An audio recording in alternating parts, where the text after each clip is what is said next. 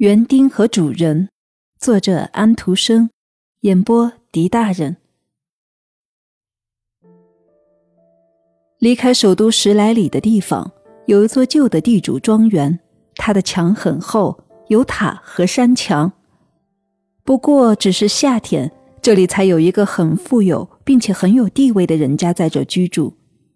这儿是这家人拥有所有庄园中最漂亮的一座，从外面看。它就像是新盖起来的，里面的设备很舒适方便，门上的石头刻着家族的族徽，族徽和窗子的四周用美丽的玫瑰花缠着。庄园前是一大片草坪，像地毯那样平坦，这儿有红山楂，有白山楂，有珍稀的花种，就连花房外面也是如此。这家人雇了一位勤劳聪明的园丁。他看管花园、果园和菜园，真是令人赏心悦目。紧挨着园子的老园子，还有一部分保持着原样。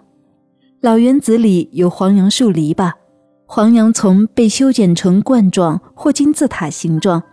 在黄杨丛后面生长着两棵高大的树，树几乎是光秃秃的，使人容易想到可能是一阵狂风或者龙卷风肆虐过它们。卷起大堆垃圾甩到他们身上，不过这一堆堆垃圾都是鸟窝。记不起多少年以前，这里便有一群喧闹的白嘴鸭和乌鸦筑巢，这地方简直成了一座鸟城。鸟成了主人，是房产的所有者，是庄园最古老的家族。下面住的人不关他们的事儿，不过他们能容忍这些在地上行走的生灵。尽管这些家伙不时朝他们放枪，把鸟的背中麻，吓得他们都飞了起来，惊慌的呱呱乱叫。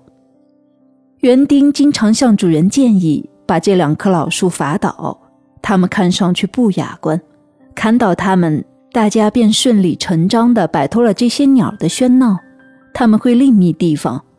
可是主人既不愿意伐树，也不愿意摆脱这些鸟，倒是庄园少了不少东西。是古时遗留下来的，是绝对不能去掉的。这两棵树是鸟继承下来的产业，让他们留着吧，我的好拉森。园丁的名字叫拉森，不过这个名字在故事里并不怎么重要。听着，小拉森，您的活动场所还不够吗？整个花园、温室、果园和菜地，他有了这些。他以很大的热情和勤劳照料、管理、培育这些园地，主人承认这点，但是他们却并不对他隐晦。他们在别人家吃到的水果、看到的花比自己园子里的更好，这使园丁很伤心，因为他希望他的最好。他做的事是最出色的，他心地善良，忠于职守。一天，主人把他叫去，用温和却是主人的口气对他说。那天他们在朋友家吃到一种苹果和一种梨，汁很多，味道好极了。他们和所有的客人都赞不绝口。那些水果显然不是本国产的，但是如果我们的气候允许的话，应该引进，在这里落户。他们知道这些水果是从城里最大的水果商那里买来的。园丁应该骑着马进城去打听清楚，这些苹果和梨是哪里来的。再去订购点幼苗或者能嫁接的枝子来。园丁很熟悉那个水果商，他代表主人把庄园里多余的水果卖给的人正是他。园丁进了城，问那个水果商，他是从哪里进的这些备受赞扬的苹果和梨？是您自己园子里的，水果商说道，并且把苹果和梨拿给他看，他认出了这些水果。唉。他园丁多高兴呀！